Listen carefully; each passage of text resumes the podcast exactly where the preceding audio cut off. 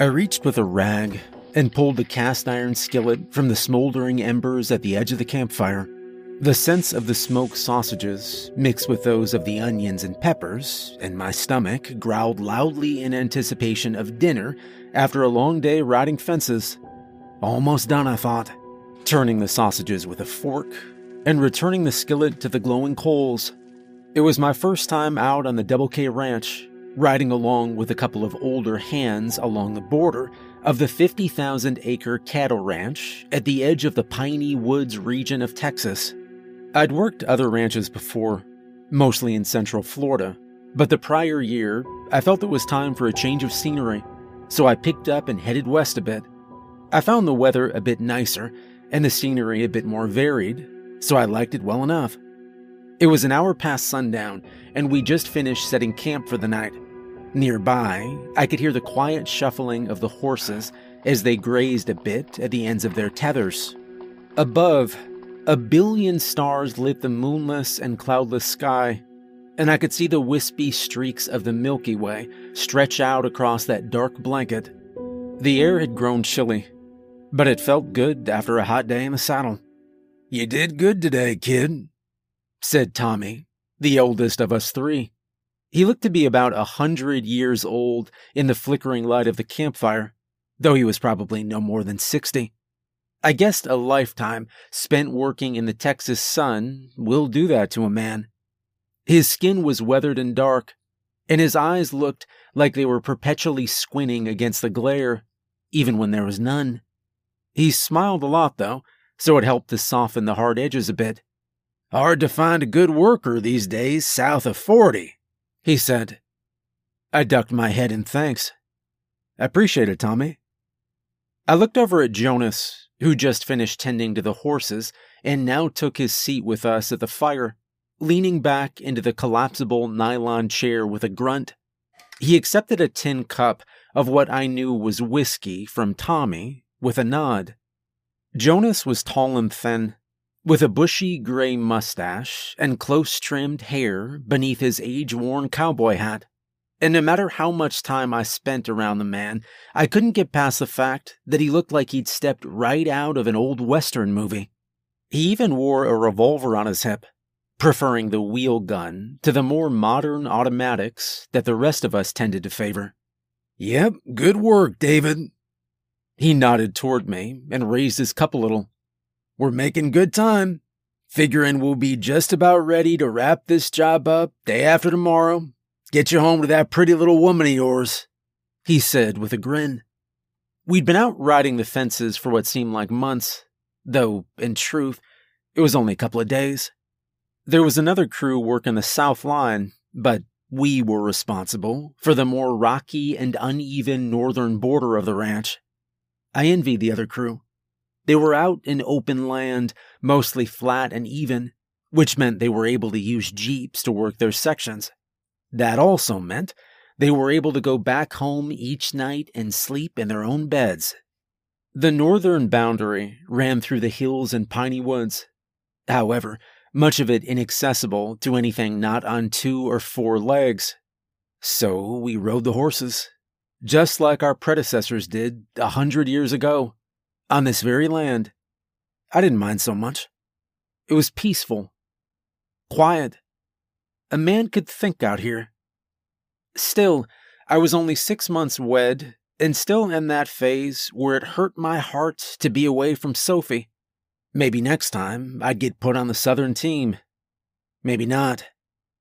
So, I began, stirring at the peppers and onions to make sure they weren't sticking to the skillet. There's something I don't understand. Why'd we avoid that section of fence line today? You know, the one that ran back into the woods? Reckon it wouldn't have taken much time to follow it. It was brief, but I didn't miss the look that Tommy flashed at Jonas. Jonas took a sip from his cup and leaned forward slightly, nodding almost imperceptibly. You mean that lowland tree line we bypassed around noon? That's Graves' Stand. We don't go in there, he said, his voice low and graveled. It's swampy and difficult to navigate. Cattle don't go in there anyway.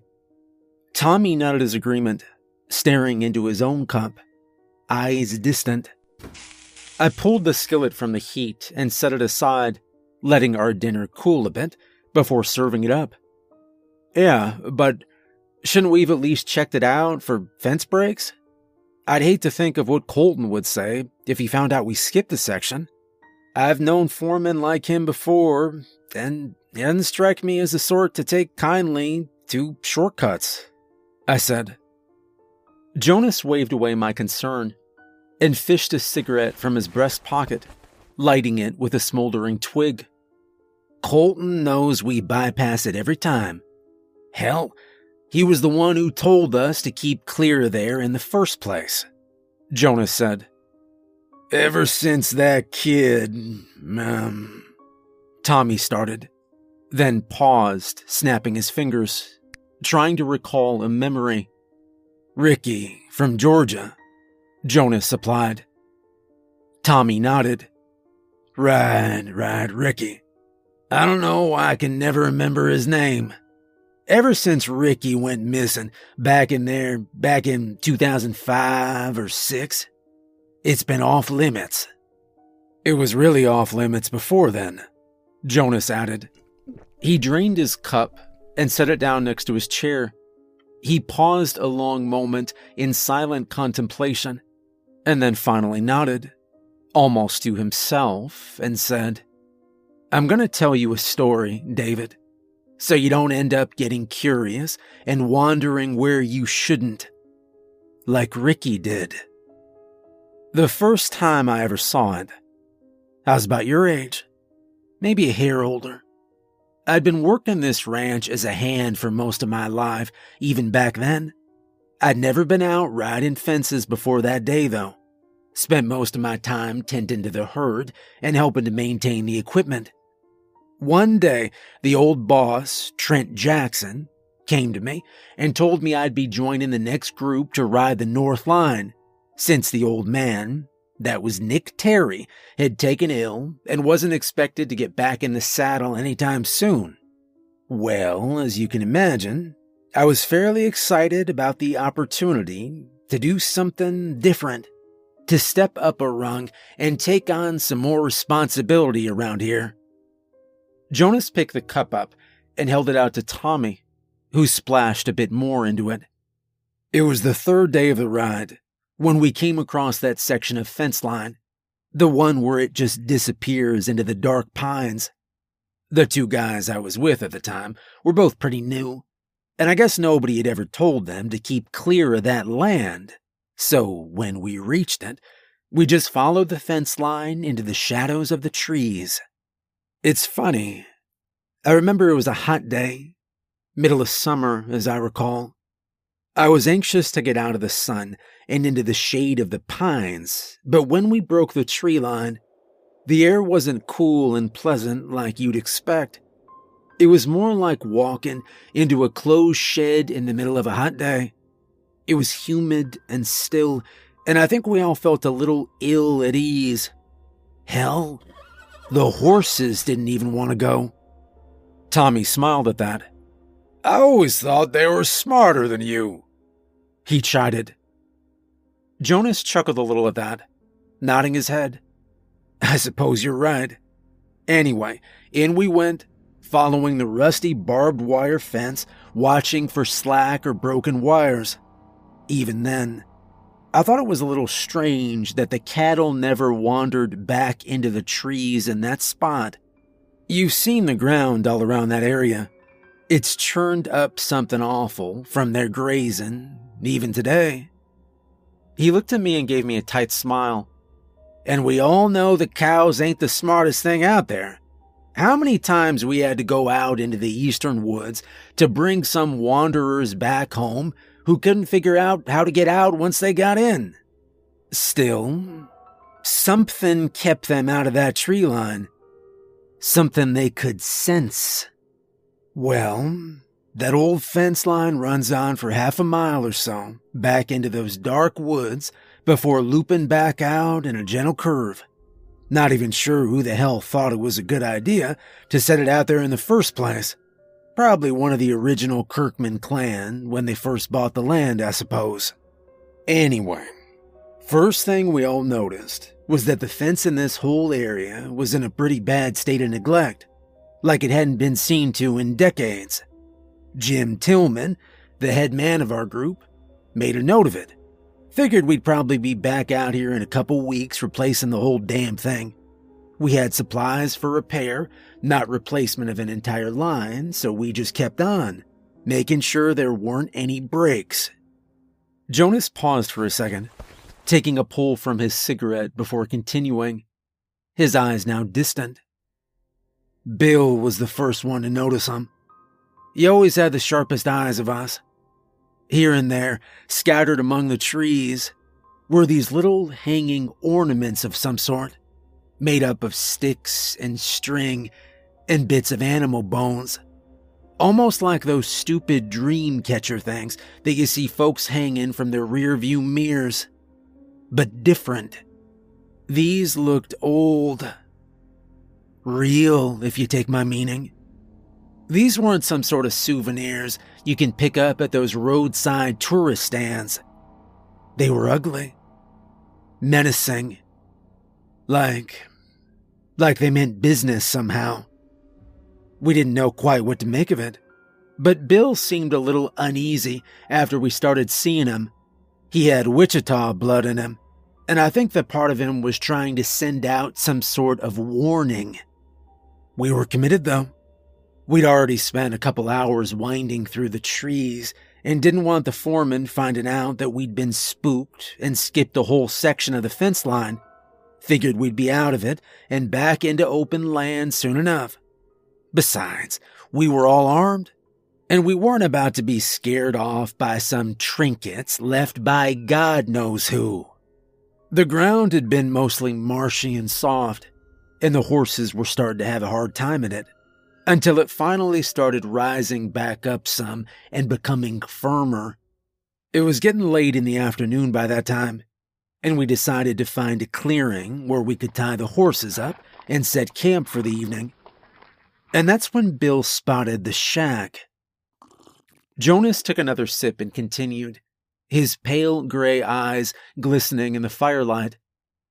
At first, we weren't really sure what it was we were looking at. Looked like an old homesteader shack, probably abandoned for generations at that point. It was situated in the middle of a fair sized clearing in the trees, with a bit of a creek running off to the side of it, though. We figured it was as good a place as any to make camp. Bill went off to gather firewood, while Jim and I tied a makeshift corral for the horses and set to clearing away the pine needles and leaves and finding what rocks we could keep by the fire ring. By now, the sun had dipped low, throwing most of the area into deep shadow, though there was still some light in the sky yet. As Jonas spoke, I started dishing out supper for him and Tommy, almost without thinking. I'd never seen Jonas so caught up in a memory and had never heard him say so many words strung together before. He was normally a quiet man, always watching and listening, but rarely speaking. When he did open his mouth, I'd learned early on that everyone tended to listen to what he had to say. He was that kind of man, if you know what I mean. We'd finished getting the area set for us to bed down, he continued. Back in those days, Mostly just slept on bedrolls under the stars, since that was before they started with all the ultralight, compact tents we have these days. Bill still hadn't come back with the firewood, and we figured he was probably having a tough time finding dry wood and kindling among all the damp and rotting ground clutter we'd seen. While we were waiting, Jim said that we should probably check out the shack before it got full dark just to make sure there wasn't anyone inside that was going to cause us trouble. I didn't think that was too likely, but part of our job was to make sure there weren't any trespassers on Mr. Kirkman's property, so I went along. We walked over to it, maybe 20 yards from where we set up for the night. I noticed what looked like a braided rope lying in front of it, and I thought that maybe at one time it had been stretched across the door until time and the weather took its toll, and it eventually let loose and fell to the ground. It was strange, though. Not anything like the twisted hemp ropes we used. It was more ornate, I suppose is the word. The braid was intricate, and it was dotted here and there with patterns made from beads. I remember wondering why anyone would string a rope around this little shack, but I didn't give it much more thought, to be honest.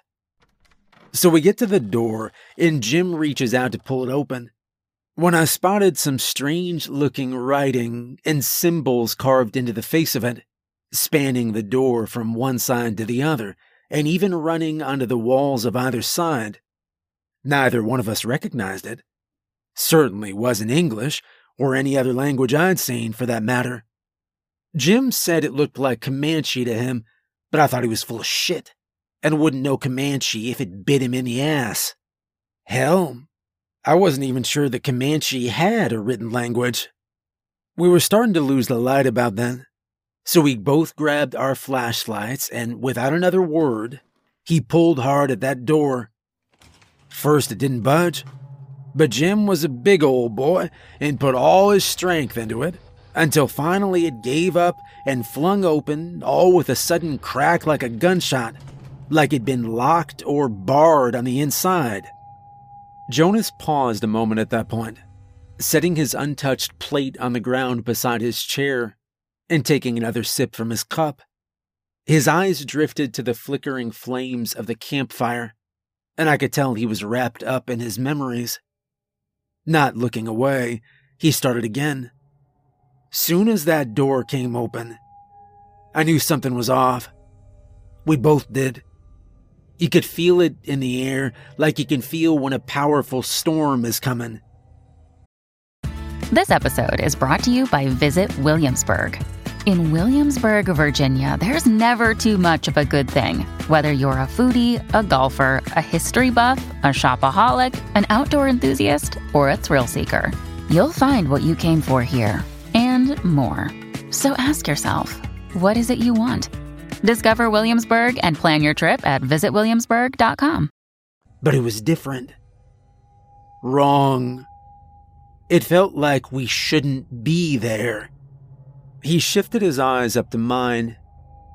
It felt like we just made a mistake.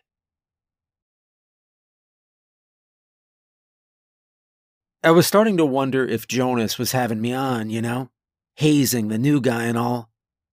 I looked from him to Tommy, and I could see the old man's eyes were fixed hard on the fire, his thoughts distant and maybe a little unpleasant, if the set of his brow was any indication.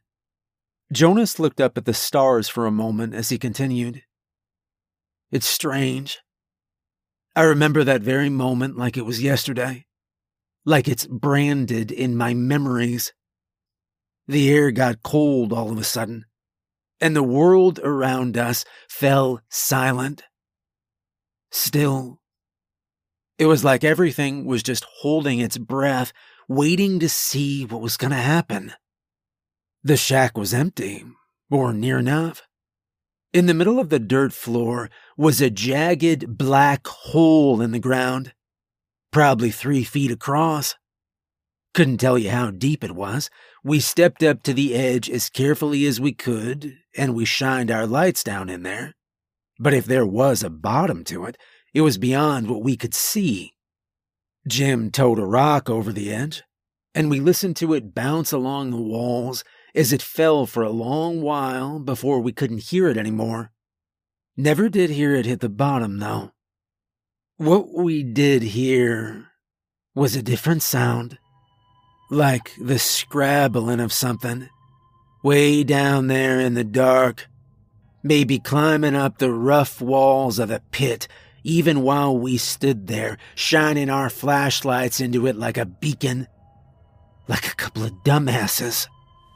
We could hear what sounded like claws or nails on the hard dirt and rock of that hole. They sounded frantic, eager, hungry, maybe.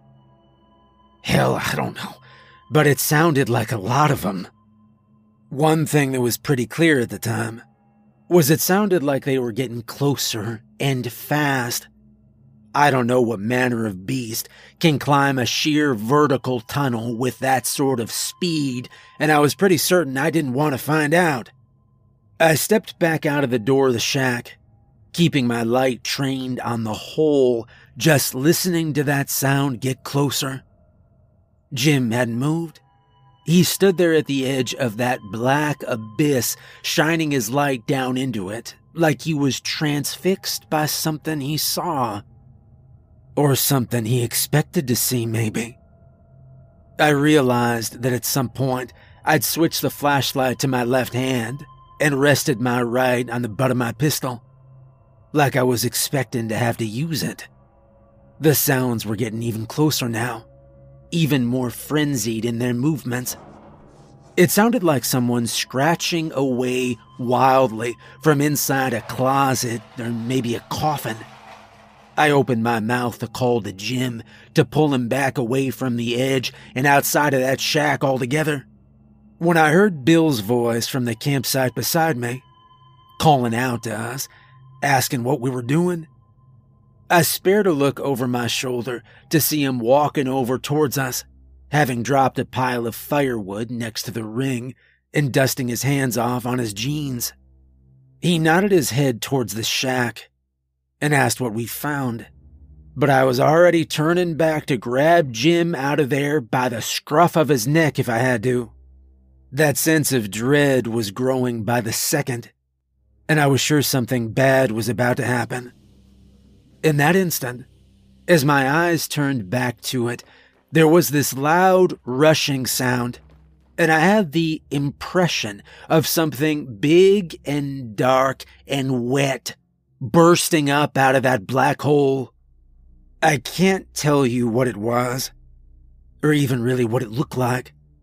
I think a man's mind is wired to protect itself from really seeing things it wasn't meant to things that might otherwise snap it in half like a dry twig.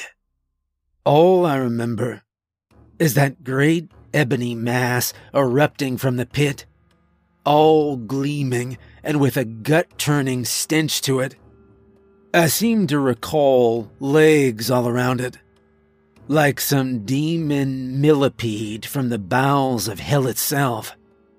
I can't tell you if it had a head or a face, because the next thing I knew, I was falling backwards hard onto the ground, the wind knocked out of me and my head ringing. I heard Jim cry out in something close to a scream of horror or maybe pain, but it only lasted a heartbeat before it was silenced. I'd never heard anything that terrible, not in my whole life. From where I lay, dazed and gasping for breath, I could see Bill standing there a few paces away, eyes as wide as they'd go, and mouth hanging slack as he looked on whatever abomination had risen up from that pit. His hands hung limply at his side, swaying a bit, and he looked like a puppet being held up by some invisible string. By the time I gathered my senses and scrambled back to my feet, jerking my pistol from its holster. It was over. The thing was gone, along with Jim, and the shack was empty once again, except for that damn black hole in the ground. Everything was deathly still. Even the breeze had died, and the horses had stopped their whickering. Jonas tossed his cigarette butt into the campfire and drained the last of his drink. Tommy wordlessly reached out and refilled it. This time, he offered the bottle over to me as well, and I accepted it with a nod of thanks. My God, Jonas. I breathed, my eyes drawn to the darkness beyond the light of our campfire. At some half heard sound, there was probably just my imagination. This is a joke, right? You're just screwing with a new guy. Tommy and Jonas shared a look that I couldn't decipher. Some silent conversation between two old friends. Jonas removed his hat and ran his hand over his head, smoothing down his short trimmed hair. He replaced it and leaned forward in his chair, his eyes keen and sharp, and fixing me with a look.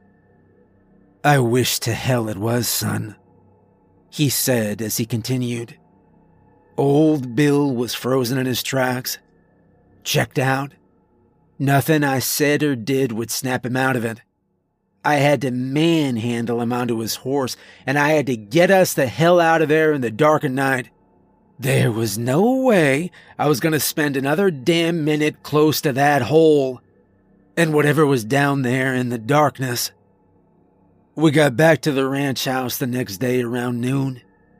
By that time, Bill's hair had turned almost white, like somebody had bleached it. His eyes had clouded over until you couldn't even see anything but milky white marbles in those sockets.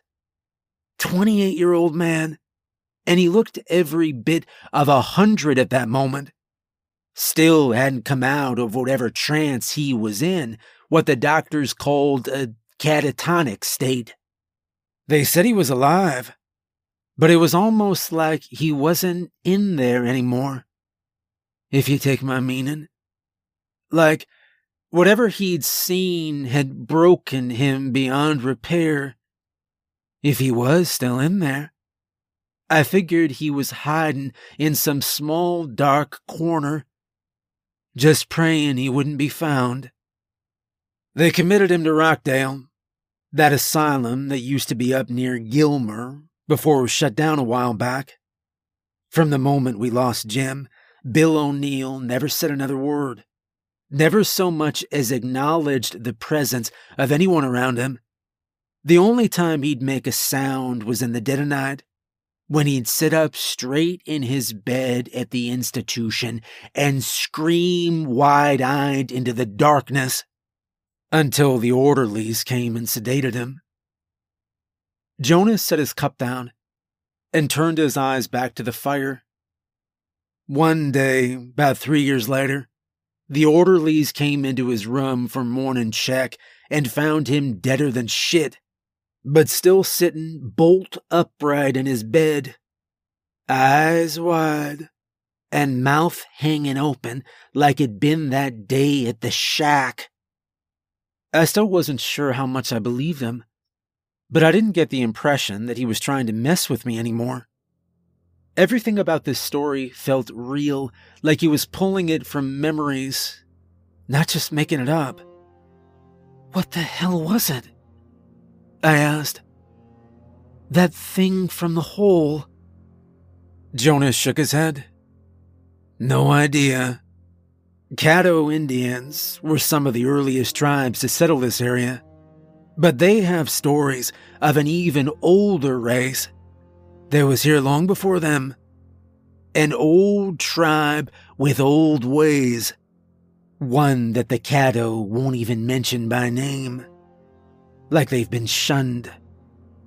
They whisper stories about human sacrifices and communion with the world below, and calling up elder gods to lay waste to their enemies. That sort of stuff. Maybe that's what this was. Some old god they'd summoned up. Hell? Maybe it's the reason they're not around anymore. Maybe they reached a little too far, grabbed hold of something beyond their control. Maybe not. All I know is that we don't go into the trees of Graves Stand.